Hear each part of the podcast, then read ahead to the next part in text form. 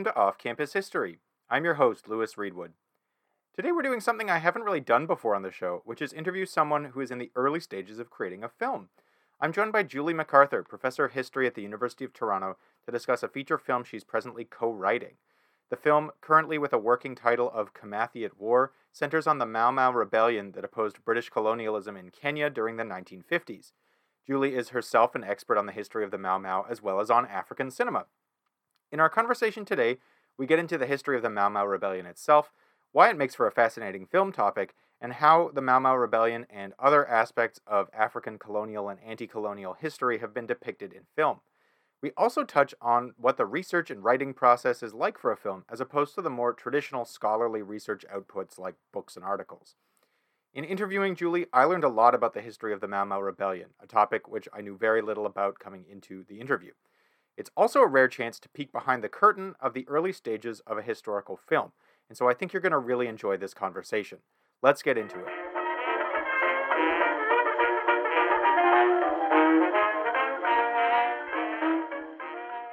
All right. I'd like to welcome to the podcast Associate Professor of History at the University of Toronto, Julie MacArthur. Julie, thanks so much for joining me on the show. Thanks so much for having me. Yeah, I'm really excited to have you and talk to you about your upcoming project. But before we do that, could you uh, introduce yourself to the listeners and tell us a little bit about what you're interested in in history? Absolutely. So, as you mentioned, I'm Julie MacArthur. I'm an associate professor of African history at the University of Toronto. I mostly work in Eastern African history, and I focus on histories of community formation, mapping and borders, gender, mobility, anti colonial movements, processes of decolonization, alternative claims to sovereignty and belonging, decolonial theory. And I also have a special interest in visual histories, particularly through photography and film. Very cool. And the particular interest in film is going to be very relevant for our conversation today because you're actually working on writing a film. I am, yes. First time. Yeah, that's that's very exciting. Before we get into the project you're working on itself, maybe let's talk a little bit about the history behind the project or the history that it's depicting. The film you're working on is about the Mau Mau rebellion in Kenya, which happened during the 1950s, and I suspect a lot of listeners may not know very much about the Mau Mau Rebellion. I, I know very little about the Mau Mau Rebellion myself. So at least the, this will be helpful for me, even if the listeners are better educated than I am. For starters, could you give us a little bit of context about British imperialism in Kenya in the lead up to the Mau Rebellion? Sure. So one of the most important things to keep in mind in terms of British imperialism in Kenya is that Kenya was a settler colony.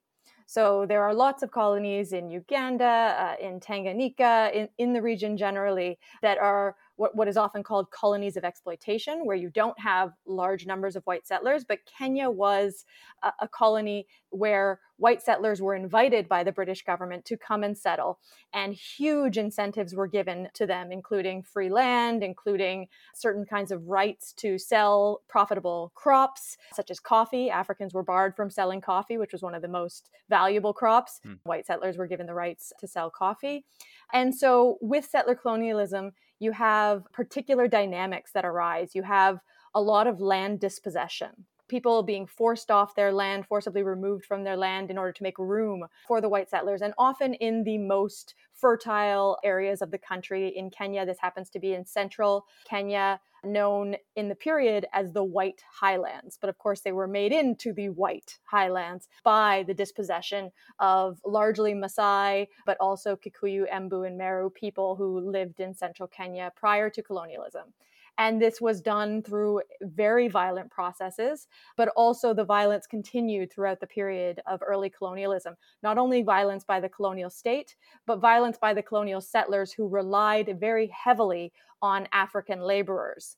And so there's a relationship between the white settlers and the colonial government to create laws that will provide this huge labor force, but also make sure that they do not have any kind of rights or autonomy within that process. So it creates a huge class of African laborers known as squatters. So these are people who are, are given a parcel of land on a white settler farm, and they're allowed to grow their own crops and keep their own cattle and goats on this piece of land in exchange for laboring on the white settler's farm. What happens is a huge conflict emerges through the process of creating of squatter labor because the squatters actually do better than the white settlers do in general. They produce more from the land, they start buying more cattle. And so the settlers try to clamp down on this by putting limitations on what they can sell, controlling the marketing boards, creating limitations on how many cattle they can keep, which is a real source of wealth for most Kenyan communities. And also by exacting violence and very intimate forms of violence on these settler farms. And these are all reinforced by the racial hierarchies that are established in a, all colonies have racial hierarchies, but in a settler colony, you have an even more stratified and strictly enforced system of racial hierarchies.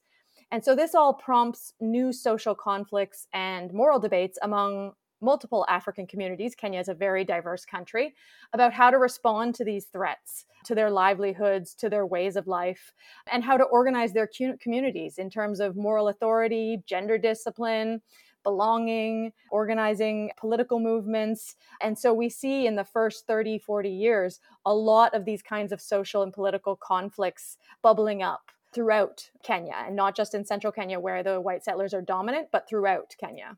So, one of these responses then to the British Empire in Kenya is is the Mau Mau Rebellion. So can you talk a little bit about why the Mau Mau Rebellion happened when it did, sort of initially in the early 1950s, and what were the goals of the Mau Mau?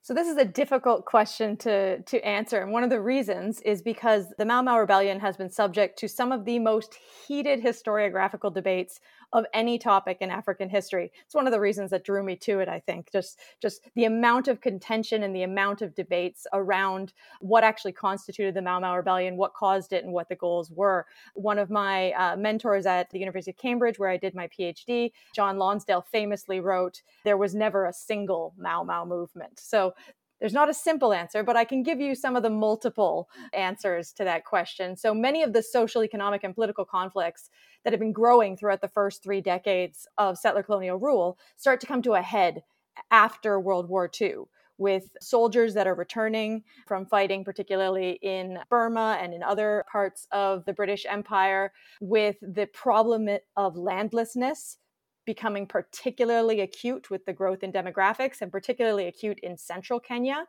Many could not no longer access land, and so they start traveling to the urban centers like Nairobi, but did not find employment there. And so you have a growing class of urban Africans who are now unemployed or underemployed or illegally around the city. And what we see is the beginnings of organization that's first sporadic and comes in multiple forms and later sort of congeals into what we think of as the Mau Mau.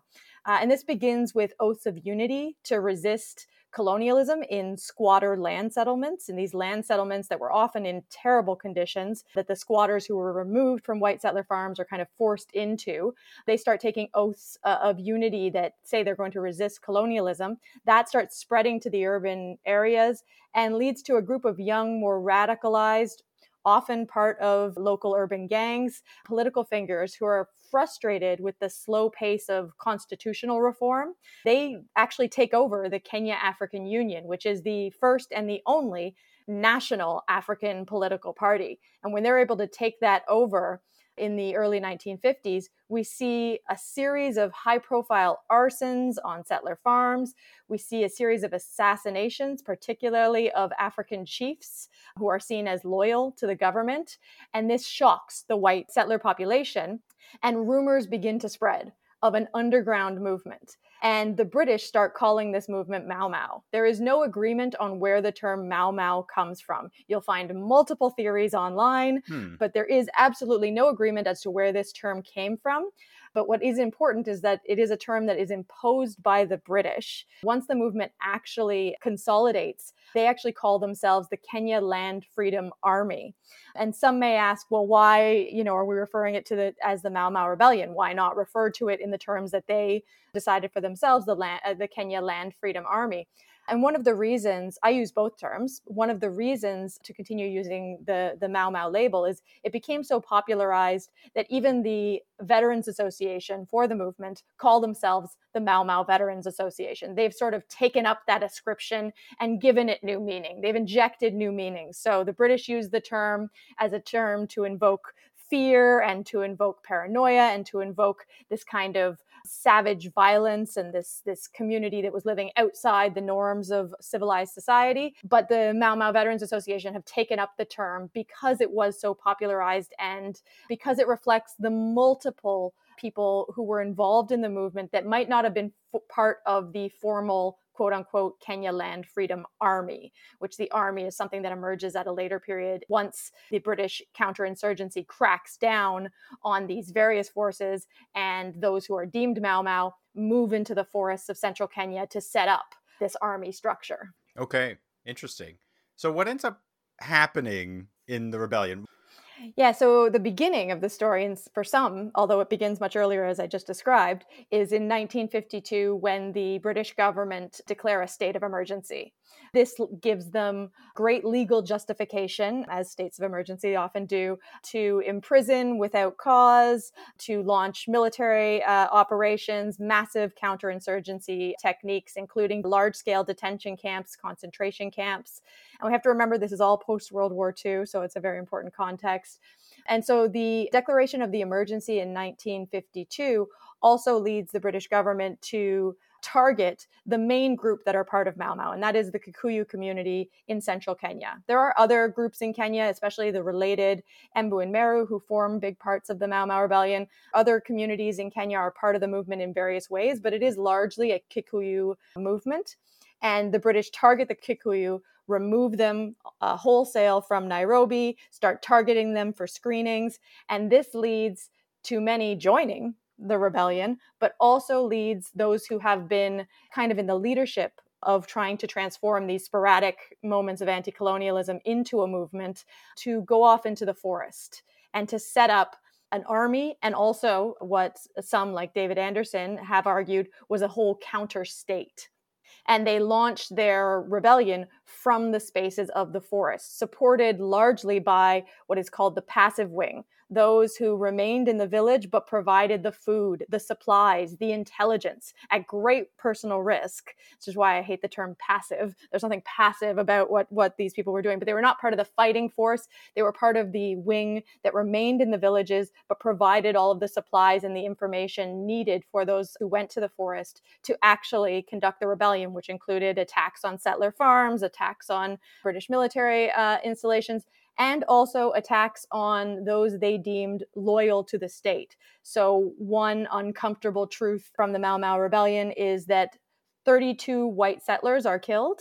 And this, when you look at the British propaganda that comes out, this is almost a shockingly low number because the British propaganda advertised and promoted and, and sort of put on the front co- cover of newspapers the death of each of these white settlers as sort of a larger phenomenon. But 32 white settlers are killed but the Mau Mau actually end up killing almost 3,000 Kikuyu, people of their own community, who they deemed loyal to the colonial state. They were called loyalists. So people working as chiefs, people working in the police, people working as headmen, people who were within the workings of the colonial state that the Mau Mau targeted within a kind of anti colonial vein. But also, many saw this as kind of an internal struggle within the Kikuyu to sort of renegotiate who has authority this military confrontation that leads to many huge battles, that leads to dramatic counterinsurgency techniques, as I mentioned, large scale pipeline of detention camps where there's large scale abuse, torture, and many, many deaths,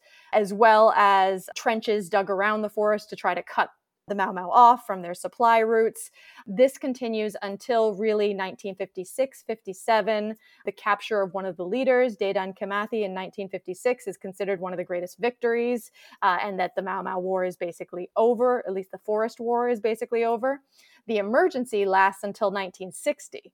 And so you might ask if the military threat of the Mau Mau is over by 1956 57 why does the emergency continue until 1960? And that is to allow the British government to continue with its detention camps, with its policies of quote unquote re education, quote unquote rehabilitation, and to extend its powers, its legal powers of using violence against the Kikuyu community in order to, in their minds, stamp out what they called quote unquote the disease of Mau Mau. So the emergency ends in 1960 and Kenyan independence comes just a few years after that. I guess what is the what would you say is the lasting impact of the Mau Mau rebellion? So this is one of those points of debate that I mentioned. Yeah, yeah, yeah. yeah. so militarily, it's easy to say that the Mau Mau were defeated.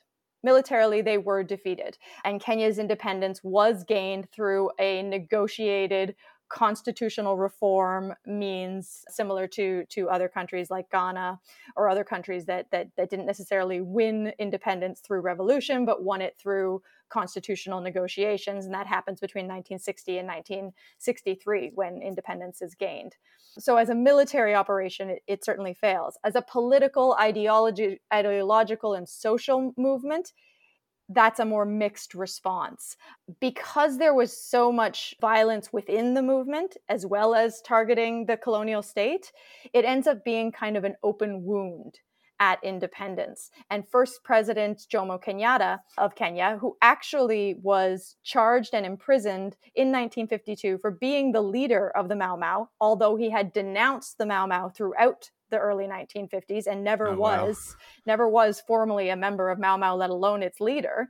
Hmm. He at independence tells people to forgive and forget. We all fought for uhuru. Let's uh, uhuru meaning uh, freedom in Swahili. Let's forgive and forget. And in the process, he ends up continuing the ban on the Mau Mau as a movement that the British had installed. He does not remove the ban, so Mau Mau is still an illegal organization. He ends up launching military operations against remaining Mau Mau. There are still Mau Mau in the forest who are sort of still causing problems for the new independent state. And he goes after them quite ferociously. So he has a very complicated, ambiguous relationship to Mau Mau. There are still websites online, or there's a classic speech given by Malcolm X in 1964 where he calls Kenyatta the leader of Mau Mau. And Kenyatta never corrects anyone who has this misconception because usually it's giving him sort of uh, revolutionary credentials in a way. But very clearly, with his speeches in the early 1950s and his actions in the 1960s against remaining Mau Mau and refusing to consider the land claims of former Mau Mau veterans, it creates this space where the, the legacy is highly, highly contested. Mm. The movement itself is not unbanned until 2003 mm. so 40 years after independence. Even still to this day it, it causes quite heated debates and tensions in the public discourse in kenya. Okay interesting. I was going to ask about today so that continues today. Absolutely yeah yeah, it's it's one of the reasons why I think there hasn't been a fiction film made since the 1950s, since the British films were made. There hasn't been really a major motion picture focusing on on Mau Mau. I think it's one of the reasons is because it still ends up being such a contested legacy and an open wound that has still not really been reconciled in terms of neither historically in terms of historians discourses nor for the Kenyan public at large. Okay, well, maybe that's a nice way to lead into talking about the the film project itself now. Could you describe not like a plot synopsis, but if you could sort of describe what you're intending to focus on in the script? Absolutely. So, one of the things I became fascinated by when teaching a course, actually, I taught my first course on the Mau Mau Rebellion. I'd kind of avoided it for a long time, and I didn't start as a Mau Mau historian. I was very, uh, you know, happy to stay out of some of those debates. Ended up actually discovering a trove of archives that had been missing for 60 years related to the leader I mentioned, Dedan Kimathi, and so ended up being brought into these debates more directly. And so I decided to teach this this course on the Mau Mau Rebellion. And one of the weeks that my students got most excited about was the week where we talked about life in the forest. What were the Mau Mau doing? in the forest on a day-to-day basis what were gender relations what were you know how did they cook their food how did they organize what did, what kind of society did they think they were constructing why did they burn their identity cards, which was a common statement of sort of resistance against a colonial state. You see it in apartheid South Africa, you see it in many different places. Mm-hmm. But they don't just burn their identity cards, they create their own mm. with Kenya Land Freedom Army written at the top and with their own leadership kind of reflected on these on these identity cards. The the whys of of how life in the in the forest actually looked, how people lived within the forest, I realized I didn't have great answers and that there weren't really great answers. So I became fascinated by a project on the social life of the forest of rebels in the forest, right? And so I started thinking about that as a project, and it evolved into not only a kind of academic project and a research project, but I also realized that some of the the gaps and some of the dimensions of this history would actually be best told visually. Mm. And I have been told I've worked in the film industry for a long time. I was in the programming team at the Toronto International Film Festival. I have been the director of an African film festival for a long time. So I've worked in the African film world for a long time. And I've been asked to collaborate on previous Kenyan productions around the Mau Mau rebellion, none of which really came to fruition. And I always sort of resisted it. I always thought of myself more as a curator uh, and more of it as an academic rather than as a creative, as a filmmaker or, or, or a scriptwriter. And so it really came about that during the pandemic, really, um, when I was sort of thinking about these different dimensions of this project, that I started to see it visually. Hmm. And so that all that to say to get to your question that the the film is going to be a little bit different than what people might expect from a historical drama. Some of the history I just told you will never appear directly in the film. Right. What we are envisioning for the film is that it all takes place within the space of the forest between about late 1952 up to 1956 and it's sort of uh, set out in three acts. The first act really establishing what life was like in the forest, the kinds of joy and struggles and different ways they tried to organize this alternative society that they were setting up. How were they imagining a decolonial society in the space of the forest. And the forest has incredibly sacred meanings within Kikuyu culture. And so, so that also will come into to how we want to represent the kinds of social life that they establish in the forest. The second act will take us more into the struggles that they faced as they face this enemy. In the film, the enemy will remain unseen you will not see the British at all in the film. That was sort of a decision made very early on mm. that we would see the effects we would see the bomber planes overhead. We would see the dropping of the pamphlets calling for surrender or for amnesty that they dropped hundreds of thousands of onto the forest. We would see certain rebels coming back from confrontations that they'd had with British forces or with British settlers. But the idea was to keep the story within the space of the forest. How did all of those things impact the life that they had tried to establish, the kind of society they tried to establish in Act One in the forest.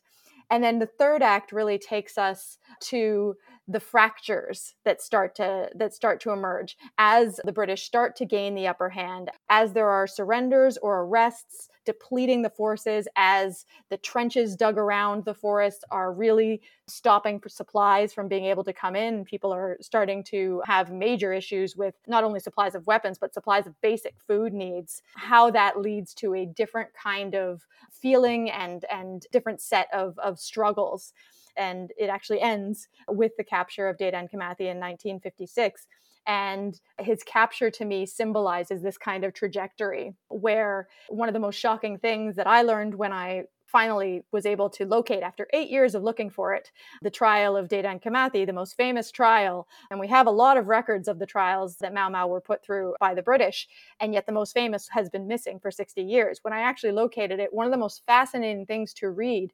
was that he was incredibly alone when he was captured. There was actually no one else in the vicinity when he was captured. And so you go from a man who's leading tens of thousands of men in this in this forest fight, and that's only in in the forest that he was fighting in, which is called Nyandarua or Aberdares in English. There were also forest fighters uh, on the, the forest of Mount Kenya. He goes from this man leading these huge troops, giving these massive speeches to audiences in the thousands, to completely alone.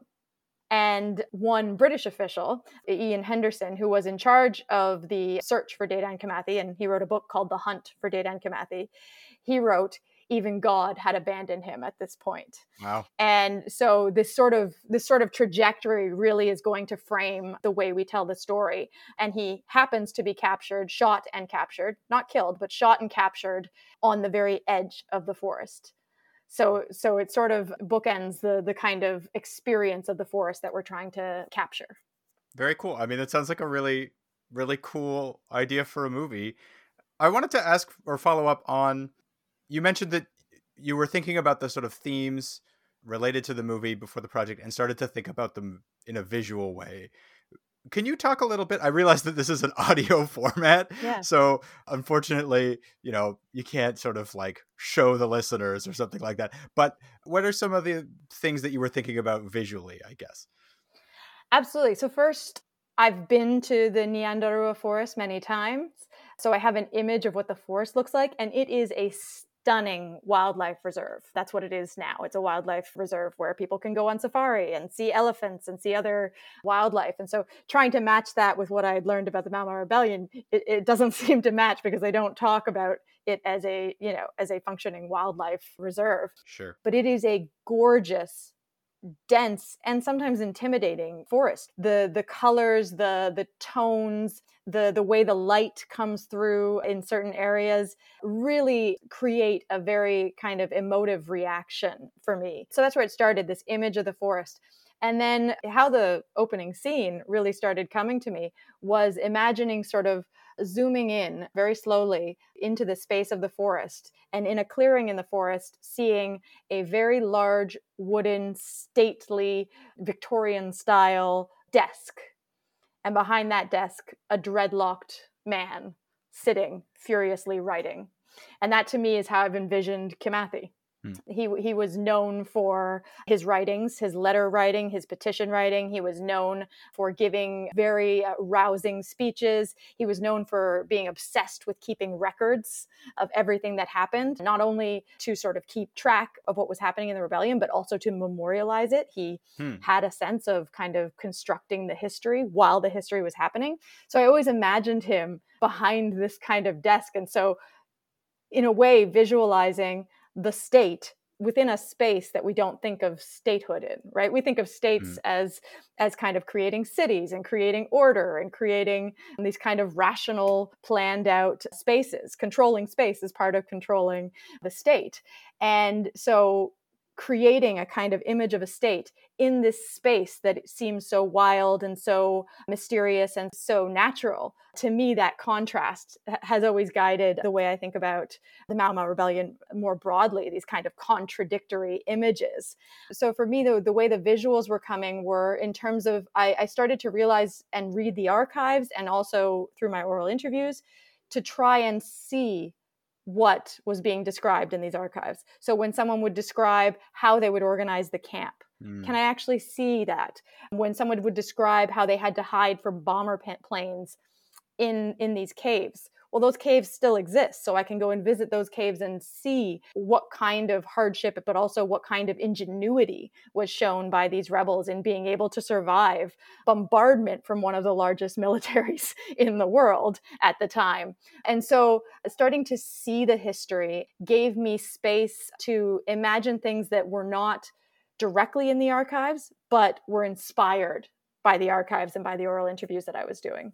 That's really interesting. I was sort of thinking about that. I was I'm just wondering to myself like how much of the history that I study can I actually kind of visualize, right? Mm-hmm. We study all of this stuff in such incredible detail and yet I feel like I don't uh, I don't have a good picture in my mind of some of the some of the research that I do. And yet I also think that that's what really interests a lot of people in the public about history is sort of like how the past looks right? This is i mean mm. i think this is part of why historical films are are popular right? Is people or people like to look at old photos and things like that right? Looking at, at how the past looks in some ways similar in some ways different to today Absolutely. And and one of my if I can have a little uh, digression, mm-hmm. one of my earlier pieces that I'd written on, it actually inspired the work that I now do with the Dedan Kimathi project that I did, but also with the new project, was there was a movement, an anti-colonial movement that predated Mau Mau called Dini ya Msambwa.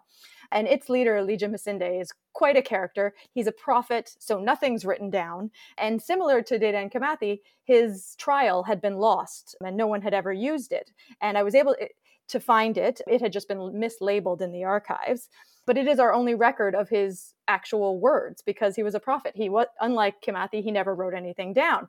And in the trial, he decides to defend himself. So there's a lot of him in these 500 pages of this of this trial. And I was writing an article about it, and when I read certain passages of it, I can see him smirking hmm. as he answers a question he had a real sense of humor. So did Dedan Kimathi. He had a real sense of the ironies of British colonial justice. So he would do things like play on the fact that all the evidence of, that the British were presenting was hearsay. And I could see him almost smirking. And I decided to put that into an article and see see see what kind of response I would get. And I got a very positive response. I didn't frame it as he was smirking, but I would I said something like you can almost see him smirking as. Mm. And so it's again that more speculative historical kind of analysis that we often don't leave ourselves room for in in sort of conventional academic writing yeah. but more and more so as people move towards more creative historical writing also i think influenced by saidiya hartman especially many others but saidiya hartman's work on critical fabulation where the archives themselves are constructed fictions and so we should engage with them on that plane and therefore allow ourselves to read between the lines of the archives and have some sort of speculative imagination involved.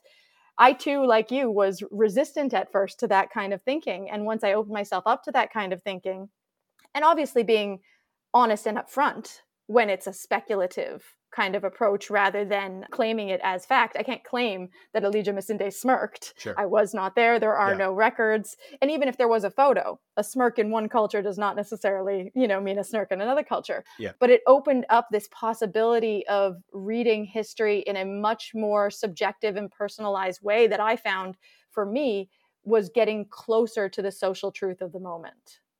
I want to switch gears a little bit in terms of the questions and ask you about Kimathi himself, which we've mm-hmm. sort of, you know, the last couple of questions, you've sort of talked a little bit about him, but I want to get a little more into him as sort of the one of the main figures in your story. What makes him an interesting figure to make a film about? How would you describe him as a sort of historical character? So, what's interesting is that I'm not imagining this as a biography or a hagiography in any way. Yeah. Kimathi is a fascinating, captivating historical figure, and he remains the symbolic image that stands in for the dreams of revolution and the disappointments of the post-colonial reality in Kenya and and across different places in Africa. His image is everywhere, particularly this one famous image from his trial where his dreadlocks have been pulled into two long horns. This image appears on t shirts, on matatu buses in Kenya, on murals with others like Che Guevara and Patrice Lumumba. He's put in that pantheon of, of martyrs of the, re- of the revolution. Hmm. So he certainly is one of those captivating figures. I might mention the two other figures I mentioned both have films about them. Right. so it is right. so so to me there's there's something there. And uh, he's one of the leaders of Mau Mau, but though he's not the only one, but he does become the voice of Mau Mau in many ways because as I mentioned before, he believes so much in the power of the written word. So he's writing these letters, he's giving speeches, he's keeping careful records, and he also self-fashioned himself as a revolutionary. Hmm. So in 1953, when the Colonial Criminal Investigation Department complains and complains publicly in the press that they've heard of this Dedan Kimathi, but they have no image of him, he sends in two pictures of himself to the press to be published.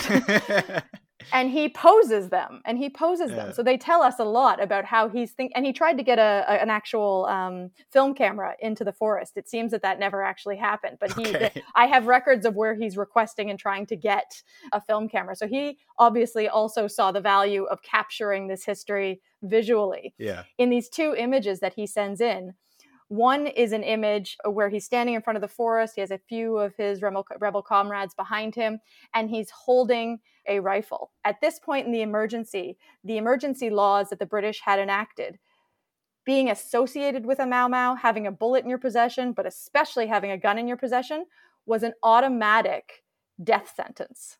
That was penalized by hanging under the emergency regulations. So sending in the first picture that they're going to see of you holding a rifle is quite a bold statement. But he sends two photos, and the other photo is quite interesting. It's him standing with Karari Njama, who's sort of known as his scribe, his personal secretary, and he's standing there holding a book open with a pen. Hmm. And I always think those two images create that contrast and that picture of the way that I think of him that he is the revolutionary in that militant sense, but he also saw himself as a revolutionary through the power of words. Right. Okay. And the film, you mentioned to me before we started recording that the film, it'll focus on this theme of liberation, but it also has this romantic plot line about Kimathi and his relationship to his mistress. How do you see those two themes relating to each other? Do you see them as related, or do you see them as, as sort of interesting but somewhat disconnected? I see them as thoroughly related. And one of the aspects that I wanted to bring out in the film, equally to the story of Kimathi. And for me, Kimathi does sort of stand in for the larger debates over Mau Mau, the larger contradictions and tensions over Mau Mau. So it's not yeah. so much about him as as how he represents all of these different aspects, the modern and the traditional, the anti-colonial, but also the reformulating internal dynamics of society. So I wanted to make sure equally as important to that is the story of how gender is reformulated in the forest and the powerful role that women play in the forest. And so he is sort of matched in the film by two women. One who's a woman named uh, Wanjiru, who became known as his quote unquote forest wife and she became his very close confidant and was the leader of, of the women in his troops. And the women took on the same roles the men did. They acted as spies, they acted as fighters, they were field fighters, they were going out into the field just as much as the men were. And so there's a real kind of reformulation of gender roles going on in the forest. And so I do see the story of liberation as deeply connected to this story of what I'm framing as a kind of impossible love story. That the love story between Wanjiru and, Ki- and Kimathi could only happen in the alternate space of the forest that they had created, this kind of decolonial society that they had created. And so I see those as deeply intertwined. And indeed, she tries to save and this is from the historical record she tries to save him at the end. She sort of throws herself out of the forest and eh, into the british forces in order to give him time to escape. So their their love story really does reflect the commitment to the ideas of the liberation as much as it does a commitment to each other. But the love story that they share can only exist in the forest and only ever does exist in mm. the forest as Kimathi is hung soon after he's captured in he's captured in 1956 and he's hung in February 1957 after after a long trial. And so I do see them as intertwined and telling us something about the the alternate world that the forest allowed these rebels to imagine and to live and that that love story can help us to understand the ways in which, even in a time of conflict, even in a time of war, joy, love, family, all of these kinds of aspects continue and they change and they adapt, but they are not interrupted. They are rather, you know, reconfigured and reformulated. And so being able to embed that within the story of the liberation allows us to experience a story of revolution through the actual emotions and desires and ambitions of the characters. That makes a lot of sense. I think that works pretty well together. You also mentioned to me that the movie is not intended to be an action movie, right? You said earlier that we'll never see the British, right? There's never going to be sort of like a pitched battle scene in the movie or something like that. And I was thinking about that and thinking that most movies that I can think of, at least like big Hollywood movies that are about wars of liberation or revolutions, tend to be action movies, or at least in part action movies. So why did you decide specifically to avoid doing that? Right. And those are a lot of the films I love.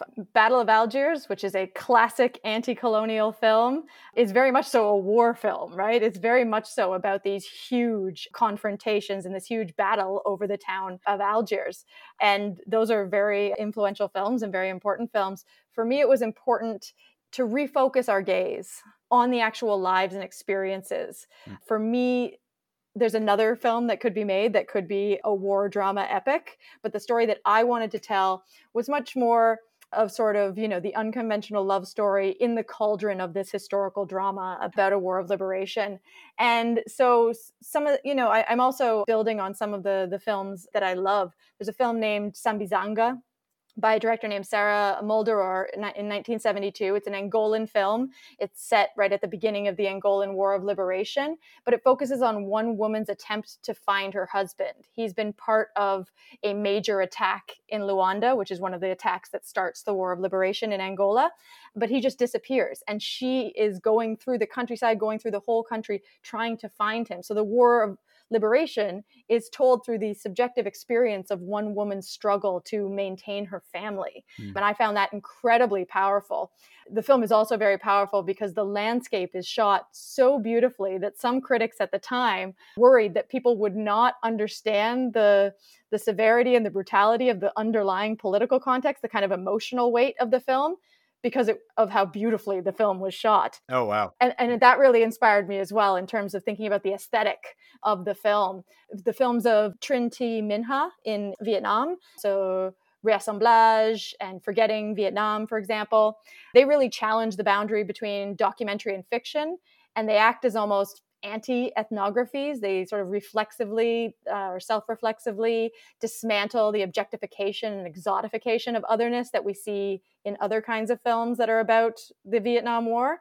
And she is able to embed a kind of feminist and post colonial critique through a kind of aesthetic of lyricism and kind of ambivalent representations of the impacts of colonialism war without actually having to show them directly so that that really influenced me as well and I would like to give a nod to a recent film, another East African film called Tug of War, or in, in Swahili, Vuta Nkuvute. So it's from Tanzania, from a director named Amil Shivji, just came out two years ago.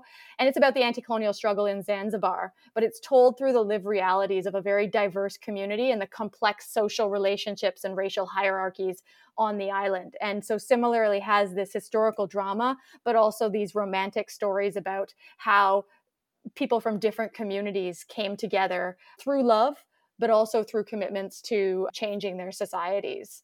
Hmm. And I'm also really influenced by African futurism. And this is best articulated by the Nigerian author Nnedi Okorafor. She defines it as speculative fiction with the aesthetic practice of producing worlds created by Africans that center Africans as the historical agents who produce their own imagined futures. And it is related to what some of your listeners might have heard of before Afrofuturism. It's different than Afrofuturism, though. Afrofuturism really focuses on themes of reclamation, Black liberation, the revisioning of past and predictions of the future. But it really differs from African futurism in its history, in its identification is specifically within the sci-fi genre and its main location being in the diaspora rather than based on the continent. And so here the work of kenyan filmmakers like wanuri kahiu and mbithi masya British black filmmaker John Akomfrah and Burkinabe filmmaker Cedric Ido send out as inspirations for me who are working in this genre of African futurism, the idea of imagining different kinds of futures and, and being very aesthetically daring in their imagining of African futures through this kind of speculative fictional worlds that they're creating. Right. Okay. Thinking about other films that are related, there are some movies that are about the Mau Mau Rebellion that were filmed by the British during the Mau Mau Rebellion. So, could you tell us a little bit about what kind of depiction those films created of the Mau Mau? Maybe what's what sort of impression they left about the Mau Mau Rebellion on their audiences and you know what you're hoping to do differently than those those early films because I I haven't watched them but you know I have a suspicion that their history is quite poor. I'm hoping to do many things differently. Yeah, yeah, in, in yeah, fact, yeah. in fact, they are not a point of reference in terms of the the kind of narrative we want to tell, but they are yeah. incredible documents, and it is incredibly rare. So it's both American and British films that are produced, okay. and it is incredibly rare to have feature length fiction films produced not only during the conflict, while the conflict is at its height, but also on location during the conflict. So you have, you know, World War II films that are that are shot during World War II that are part of propaganda campaigns, but they're not never shot on location in, in, the sites where these battles are ongoing. And so this is quite remarkable. This is really remarkable that we have three major feature-length fiction films shot during the 1950s, and they were billed as quote unquote jungle adventures. This was a popular genre of film in the 1950s so that showed so-called exotic locations in in Africa and in Asia, and so very much part of the the kind of kind of colonial film production that was going on throughout the early 20th century, but climaxing in the 50s. But they were also war movies. But as one of my colleagues, Dave Anderson, has argued, both genres are kind of muted by the political ambiguities of the period of decolonization because they don't know the outcome of the Mau Mau rebellion. That's an important Mm. point. They're they're shooting these films right in the cauldron of this conflict. And it's very important to say that these films were not intended and not shown to Kenyan audiences. It was Mm. clearly for North American and European markets, and therefore not only informed by, but also thoroughly part of the British propaganda war. Right. So the three films were Simba, which was shot at the height of the conflict in 1954, Safari, which is shot in uh, 1955, 1956, and perhaps the most well known was actually the American production, Something of Value, which is released in 1957. And it's more of an American reading or take. So there is a lot of Mm. anti British imperialism in the American film, even though some of the representations of Mau Mau remain the same. Right. But this film had Rock Hudson, Dana Wynter, Sidney Poitier. I mean, this is Oh, a wow. huge, major, major motion picture. And so while the three films were very different, particularly in how sympathetically they represented African grievances and the Mau Mau under British colonial rule, from very kind of liberal sentiments in Simba to more direct critiques of colonialism and racism in Something of Value, all three shared some characteristics about how they represented the Mau Mau. So, first, they represented the Mau Mau as primitive, as atavistics, as savages, as ungrateful criminals who were terrorizing not only white settlers, but also the good, loyal, quote unquote, docile Africans, the good Africans, that the Mau Mau were undermining this project of civilization for everyone and for and for the good of the country at whole. And so they're often re- represented whether through the Mau Mau or whether through the broader Kenyan public, Africans are represented as children in these films, sometimes literally, mm-hmm. but very paternalistically throughout. Yeah. The depiction of violence is also unidirectional. It's presented as the Mau Mau violence is presented as primitive, as terrifying. The symbol of the machete certainly is popularized through these films. The machete as a symbol of black male violence that's more intimate, more brutal, more primitive. And in contrast, the response of the British, which we know to have killed at least 80 to 100,000 people, far outstripping any any number we could attach to the Mau Mau, is shown as ordered, rational, and restrained, restorative of of order, of social uh, you know of social order, rather than this kind of destructive violence of the Mau Mau. And very prominently, the anti-colonial ideologies or motivations of the Mau Mau are never really explained or given any kind of credence. And throughout all three films, regardless of their political orientation, what is presented as most terrifying is the threat to the domestic life of the white settler. And I Mhm. think this is because it resonates across many Western countries as well. The idea of the, the loyal servant turning on his master and violently overtaking them. That was sort of an image that was constantly uh, replayed. The idea that the Mau Mau represented a threat to this domestic bliss that these white settlers were living in. And it made it much more intimate and much more personal in terms of the violence that was depicted. But they are remarkable documents. I mean, Simba created a massive controversy because it uses actual detainees, Mau Mau detainees, people who are in these detention camps where brutal practices are being used in scenes where they're reenacting Mau Mau oathing practices, for example. They shoot them only to show their faces so that the audience cannot see that these men are actually in handcuffs. Wow. And three of the extras were actually hung for Mau Mau offenses only three days after the production of the film. Wow. The other films use the actual locations around the forest in the villages that are suffering under forced villagization at the time. The British create basically anyone who's not in a detention camp is put into these barbed wired villages, which act similarly to a detention camp. And also, we see the detention camps themselves. And this is so rare to see, and yet it's being recast in these fictional films. So these three films are quite remarkable. They're quite unique for their time period. They had quite a big impact. I know even talking to my mom who who was alive at the time, she remembers these films and remembers these images and when I started working on Mau Mau, that was her first reaction because that was the only knowledge she had Hmm. about the Mau Mau rebellion came from these films. So they still have a dominant effect on how Mau Mau is imagined at least in terms of that cinematic history.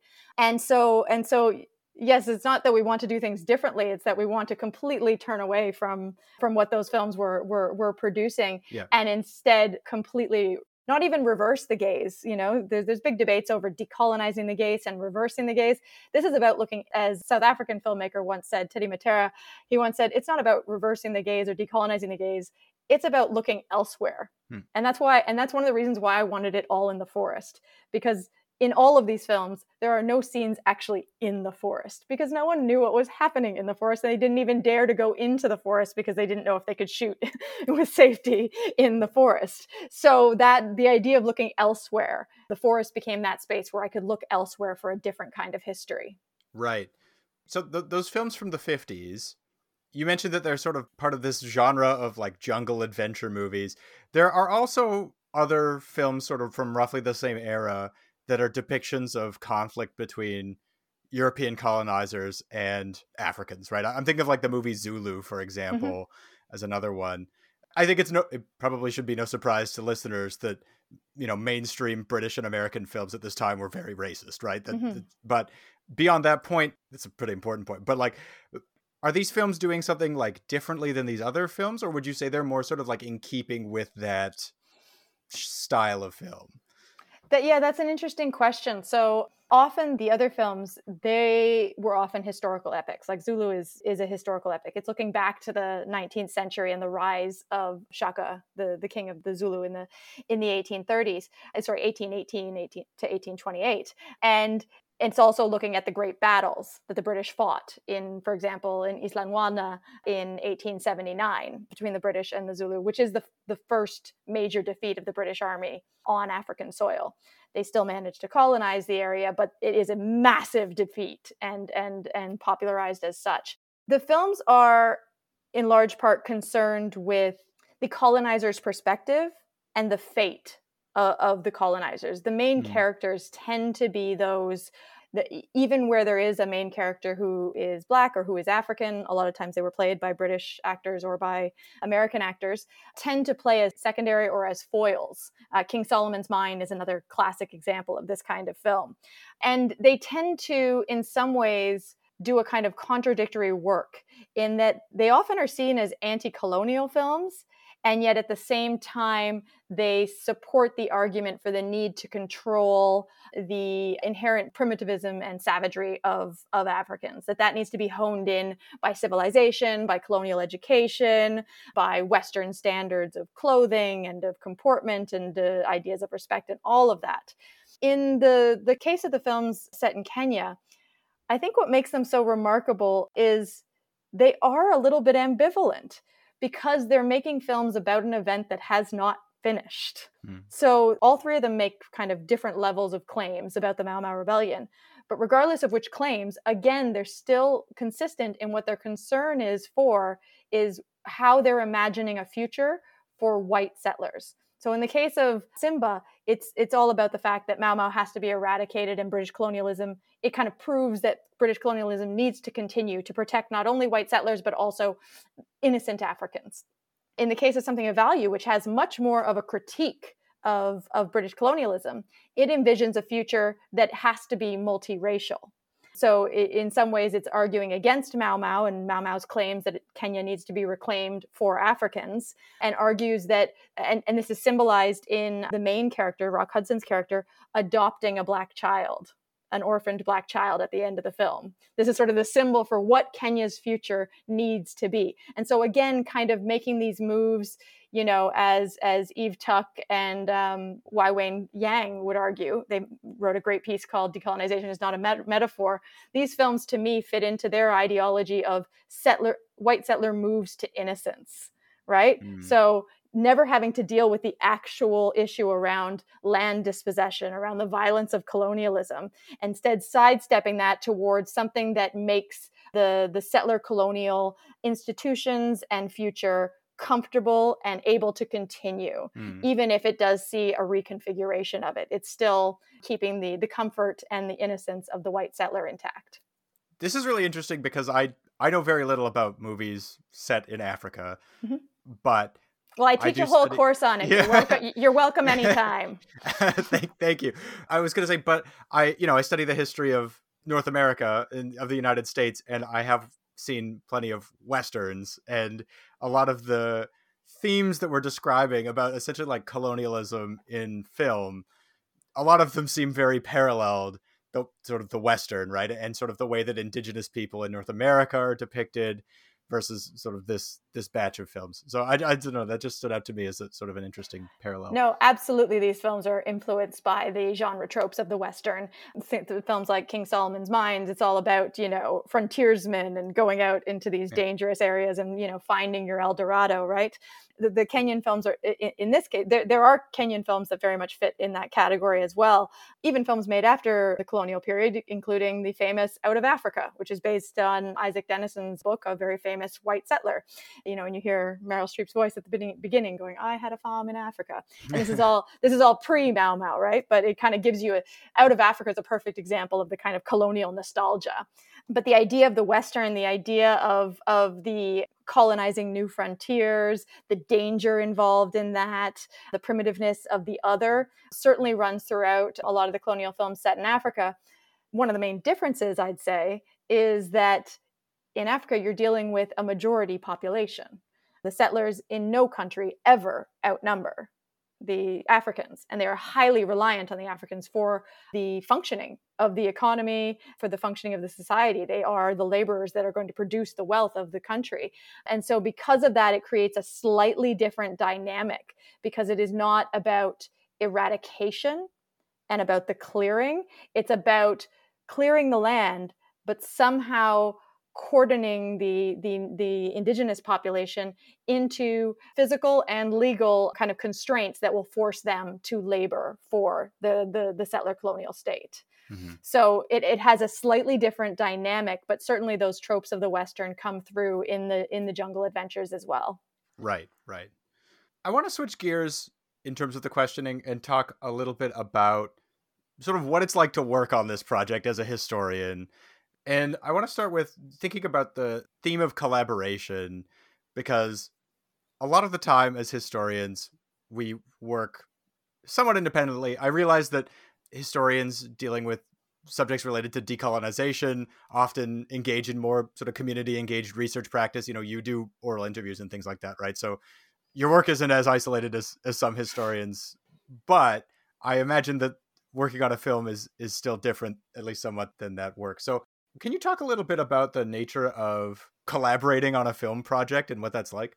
For me, it was incredibly important for this film project that I have Kenyan collaborators, and so I am co-writing the film with with a with a Kenyan filmmaker, and either that Kenyan filmmaker or someone else. We're still discussing that. Will will be the one to direct it. I don't see myself acting in a directorial capacity. I don't have that skill set, and I'm not seeking it. But contributing, co-writing the script, and that was incredibly important not only to my ethic as a researcher, but also to making sure that the different dynamics were coming through and the different I ask very different questions because I'm trained as a historian than a filmmaker might ask. Even if they've made films about historical subjects, there, there are different kinds of questions that you're asking.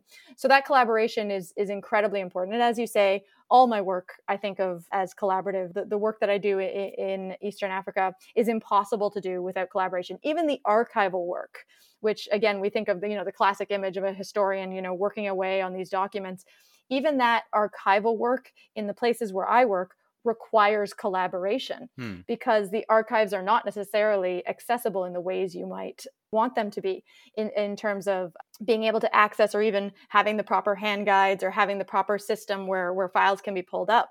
So there was a, a former archivist at the Kenyan National Archives named Richard uh, Ambani. He had, he had been retired for many years, but never stopped coming into the archives. He had the most institutional knowledge of anyone. He sadly passed away last year. But my project, my first project, and actually all the projects I've done would not have been possible without collaborating with him because I would tell him something I was interested in, and he would go off and find things oh, wow. in the archive. Okay. So even the archival work was collaborative. And then you have the oral interviews, where these oral interviews are impossible without a high degree of trust, a high degree of collaboration, a high degree of sort of checking your own ego and your own assumptions about what you want the project to do. Because now you are co creating a project because they're going to tell you what is important in their own histories. You don't get to sort of ask them the questions. It, I always say it's uh, oral interviews are when the archives speak back to you.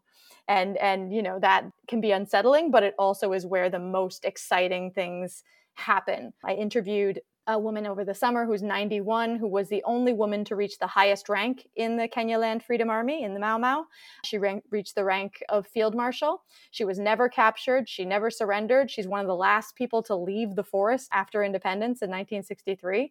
Her life is remarkable. And in interviewing her, it, be, it became quite clear that I was going to have to give over some of the control of the process to let her tell her narrative in the way that she wanted it to be depicted and in the things that she wanted to highlight, where I might ask questions that would take in one direction that she might redirect me on and so that collaboration is so critical to, to, to the ethos of all the work that i do. And i see the script writing in an iterative process as well. We plan to workshop it with mau mau veterans mm, wow. so that so that they can tell us does this ring true? Is this how you would have organized the camp? Is this what the camp would have looked like? And that's not very common either in the process. So it might take us yeah. a little bit longer but we find it important because we want this film to have a global audience, but we also want to make sure it honors and respects the experience of those who are still alive. Uh, we're starting to lose the last generation, but uh, many are still alive who fought in the forest fight. We want to make sure it honors their experience of the forest. And they don't all agree so we have to navigate that. You know, that's history is messy. And we have to navigate how we want to represent those different memories and those different experiences but it's so important to, to, us to have that kind of iterative feedback process to make sure that we're really it, this isn't a romanticized story of, of, of revolutionary fighters. It is going to have the complexity and the messiness of this historical uh, moment but we do also want to give honor to the people who actually were the ones living through this reality. That makes a lot of sense. In terms of researching the movie so i guess we already talked a little bit about researching the movie and how mm-hmm. you sort of are looking at the archives in this sort of more visual way. In terms of writing for a script like this, how does this compare to the classic academic work of you know writing a, a book or an article? What are some of the differences in the ways like because you're, you're obviously trying to tell the story accurately but you're also trying to tell a story right? In, in a way that i mean a lot of historians are also trying to tell a story but trying to tell a story that will appeal to a much broader audience perhaps. So like how is that experience different that question of research creation and reaching wider publics and how to maintain the kind of rigor and integrity that we want in all academic work but actually reach those wider audiences is really guiding this project this project is not just a film project i'm actually writing a academic monograph alongside it about the social life of forest rebels. So in some ways I'm testing the theory of how how am I writing it in this academic monograph versus how is that getting interpolated or, or translated into a script writing process. And I have sort of mentally separated out the two processes, but they do intersect and interweave. So eh, what what I've found interesting is that in looking at the archives as you mentioned there were certain aspects that i that i would see that i never would have thought would have made it into the book and probably won't make it into the book but can inform certain visual aspects or certain narrative moments in the film that just would seem in an academic text to be a, a digression hmm. that wouldn't really fit into what we think of as the overall argument. But the film, because it's being told through a visual language, can express things in an indirect way. So, for example, one of the things that is sort of revealed through the discovery of Dedan Kimathi's trial that really was not popular knowledge before this was that he had epilepsy. And he talks about his experience of epilepsy and how highly stigmatized it is in Kenya. He talks about the Kikuyu. In his testimony, he says the Kikuyu call it having the devils. Hmm. And he talks about his experience of having these epileptic fits and, and does say he had epileptic fits in the forest. He's also quite known for having visions there is a way in which we can, without sort of labeling it as epilepsy, use this idea of Kimathi's visions paired with the writings on the speeches and on, in his letters to create kind of surrealist moments in the film that allow us to visualize these ideas he was having for the future hmm. so that it's coming from the archives And yet in the film, we do not need to name them specifically, but rather can imagine what, for example, he wrote in a letter might look like if he'd had that idea in a vision from an epileptic fit. Mm. And so we don't need to say those things directly as we would in a in an academic text, but in the film we can visualize that different history in a way that might evoke different kinds of ideas and and and sort of different emotional resonances. So that really um, is exciting. For me, it's also exciting to make a film that that would have sort of a global audience because so many of the themes as as we've talked about have global resonances the themes of the legacies of settler colonialism the questions around colonial violence and genocide the questions around reconciliation and, and reparations. These are hotly debated topics. And indeed, Kenyan Mau Mau veterans were able to win a huge settlement from the British government in 2013 by being able to prove, with the help of many historians, many of my colleagues, the, the extent of the torture that they experienced in detention camps. They received a huge settlement, and that has actually changed the legal landscape. It's become a precedent setting case. Hmm. And so the film for me also I hope, would resonate um, with those global audiences who would see in it aspects of Indigenous struggles in Canada or in the US, decolonial movements that are in the past, but also in the contemporary moment throughout the world. And so, approaching it as a film, in some ways, there's higher stakes in the writing because you you you have you are imagining a much larger audience. Sure. In some ways, it's a more fun writing process, even though it's stressful, because you're not constantly thinking about footnotes and you're not constantly thinking about making sure every aspect of it fits into the argument you're trying to make in the way that we do in academic work you're you're allowed a little bit more space for the imagination but for me why sort of uh, myself and my filmmaker collaborators feel that this might work is that I'm bringing a different set of historical experiences and expertise to the imagining of these scenes so that hopefully they won't constrain the writing of of the script but will rather elevate what we're able to say because we can actually correlate it with the archival record that we do have. And where we don't have it that's when the imaginative historical speculation can sort of flower right right. And i was also thinking about the theme of genre in terms of filmmaking where you know not every film has to clearly adhere to a particular genre but a lot of the time they they do fall into a particular genre right? And and i guess this is true of academic writing as well where we sort of have like you know your political history your economic history your social history though i feel like those categories are a little less well defined than they are for film what are your thoughts on genre in relation to this you you sort of mentioned that the story will be suspenseful, but also romantic. Do you find thinking about a genre in terms of trying to think about this history constraining, or do you think that actually there might be a way that genre is like helpful for telling the history you want to tell? When I think about that question, it always makes me nervous. So there obviously is an element where I feel constrained by it. Yeah but when I start to get deeper into the writing, I realize how much I've been informed by different genre films. So I actually think the film might end up being a, a mishmash of different tones. And um, I was rewatching recently Jordan Peele's excellent Get Out with one of my nieces because she had never seen it. And she and I were talking about how, you know, there's suspense, there's humor. It is a horror, it's dubbed as a horror film, but it certainly does a lot more than a horror film.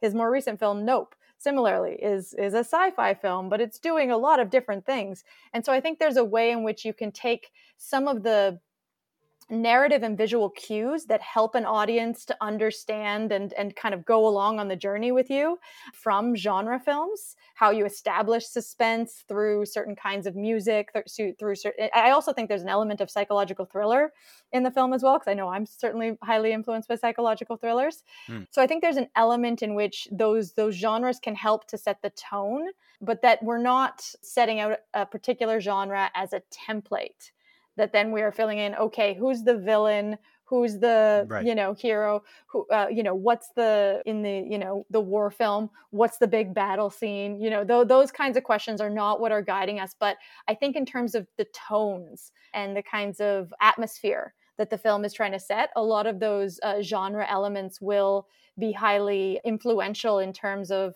how do we create the suspense in this scene? How do we allow the space for the romantic storyline to, to coexist with that suspenseful or more psychological thriller aspect of the film? How does the drama, even, right, the more dramatic elements kind of interweave in this film? And for me, I just keep going back to the forest the space of the forest. And I also go back to, you know, there's a reason why Dedan Kimathi has captured my imagination and other others' imagination so much. It's because there's so much that's mysterious about him. Many of his archives have disappeared. There's little known about his life before Mau Mau. even and what is known is quite debated and even his very body to this day is missing the location of his burial site was never revealed and has caused major public controversies ever since you can even look up stories dating from a couple months ago where someone will say claim they know where the body is and there's been a continual search for the body so that the family can rebury it and there are massive conspiracy theories around well the government does know where the body is but they don't want it to become a site of reverence or a site of mm. of, of resistance and of of organizing for groups that might be dissenting against the government and so in many ways those gaps leave the room for myth making Mm-hmm. right? And his reduction to, uh, as my colleague Simon Gikandi has argued, his reduction to a floating symbol means that he absorbs all the ideas, hopes, and dreams of others. And so that makes him not only a fascinating character, but this idea of the mystery, the forest you know invokes that idea of mystery. The figure of Kimathi himself has a has has a lot of mystery to it. So even though it's not at all a, a mystery film it's not based on that structure those kinds of elements also i think will come through just because of the the nature of the space and the kind of story we're trying to tell about this highly contentious history. Very cool. This has been really great. I'm really excited to watch this movie when it eventually comes out. Me too. Which I, yeah, which I, I know is a, a, ways off yet, but it's it's interesting to hear about what sort of the the process is like at this stage when you're sort of in, you know, it's it's in the works, right? I've done a lot of podcasts about films once they're out. Not hmm. not usually with I've never done one with somebody who wrote the film, but it's interesting to sort of hear your thoughts on it at this stage. So this has been really interesting to talk to you about. Could you tell the listeners if you have an idea roughly of when they might expect, hopefully, to see this uh, vaguely? And then in the meantime, where can they look to learn more about this topic historically? Yeah, so academic and film timelines don't always match up. yeah. So that's something we're working out right now. Yeah. And as I've mentioned, I do see this as a full scale research project. So right now we're in a little bit of a holding pattern. We're still doing the writing. I've done some of the research for the project, but the major research will really start in the summer. And that's when I'll be able to work with my collaborators as well on finishing up the script after that it's a process of you know it gets into a process which i'm not as familiar with uh, you know we have to work with our producers and and the filmmakers of selling the script of getting the right team on board and that can happen in a year or two. Sometimes things get fast tracked and sometimes that can take 10 years. It really does depend on the momentum that the film gains. The people that i'm working with right now in kenya and also some of the producers we've had conversations with are extremely excited and invested. So i hope it won't be a 10 year project yeah. but i am aware that sometimes sometimes that happens. And as as you know with academics we we are very capable of dragging on a project for 10 years. In terms of what people can look for in the meantime this is very shameless of me and i never promote my own work but please promote your uh, own work. but what brought me to this project was the project i did on Dedan Kimathi so the book is called Dedan Kimathi on trial it has scholarly reflections in it, uh, including from myself and some of the top Mau Mau scholars in the world, but it also has the full archival documents, including photographs, including the x ray of his bullet wound, including the full transcript of his trial. All of these files had been missing for 60 years. So that's part of why we wanted to show them all in this volume. So that's a great option if you want to dig into that history. And then there are great historians who've worked on this topic from Atieno Odhiambo, Mickey Coster, Dave Anderson, John Lonsdale, Tabitha Kanogo. There's so many. Uh, as I mentioned, Mau Mau scholarship is so rich that really it depends on what aspect you're interested in. You know, if you're interested in British counterinsurgency, then you go to Huw Bennett. If you're interested in the role of women, then you go to Cora Presley or Tabitha Kanogo. If you're interested in the experience in detention camps and in the trials, then you might go to Dave Anderson or Caroline Elkins. But another thing I would recommend is actually reading some of the amazing memoirs that Mau Mau veterans have written. So, uh, one of the only memoirs written by uh, a woman is a woman named Wambui at Otieno, and you get to learn how she acted as a spy, how she got intelligence information and delivered it to the Mau Mau, but also her experiences when she was captured and put into detention camps, which are quite difficult to read, but it's such a impressive and, and inspiring story. And there are countless memoirs written by other Mau Mau leaders. Unfortunately, Dedan Kimathi did not live to see independence, and so we do not know what he would have thought of the Mau Mau after or thought of the post colonial reality. But many of the leading generals, General China, General Wachanga, they were able to live into the independence period and write these memoirs that give us highly conflicting but always interesting accounts of what actually happened and a lot of those memoirs are coming into the research that we're doing for the film as well great yeah people should definitely definitely check those out those sound really fascinating and i never identified the actual name of your project which is Kimathi at War. That's at least the draft title right now, right? Yeah. So, you know, that could change, I suppose, in the future. But but if you see Kimathi at War, check it out. If you're listening to this sometime later after this comes out. Cool. Thank you so much for taking the time to talk to me today. This has been really great. Thank you. It, it, it's it's always interesting to talk to a fellow historian about film, but also about different ways of doing history. And that's what this project really is about for me: is exploring different ways of doing history and reaching different publics. So, thank you so much for your thoughtful questions. That's all for today's interview. Thank you for listening, and thanks to Julie for taking the time to speak with me. If you'd like to learn more about the history of the Mau Mau Rebellion, check the description for a couple of reading recommendations. I've also posted some photos related to the Mau Mau Rebellion on Facebook and Instagram, so check those out. We're at Off Campus History on both sites. If you want to support the podcast, it really helps me out if you recommend it to someone you know. Personal recommendations are really valuable for growing the audience. Or if you'd like to leave a review for the show on the Apple Podcast page, that also helps a lot. If you'd like to send me any comments about this or other episodes, Feel free to leave a comment on one of our social media pages or send me an email at offcampushistory at gmail.com. I'm also happy to hear suggestions for future episode topics and to hear from historians who are interested in appearing on future episodes. Music for the podcast is by Paul B.S. and his Novelty Orchestra, and artwork for the podcast was made by Nith Karia. Thanks again for listening, and I hope you'll join us next time for some more off campus history.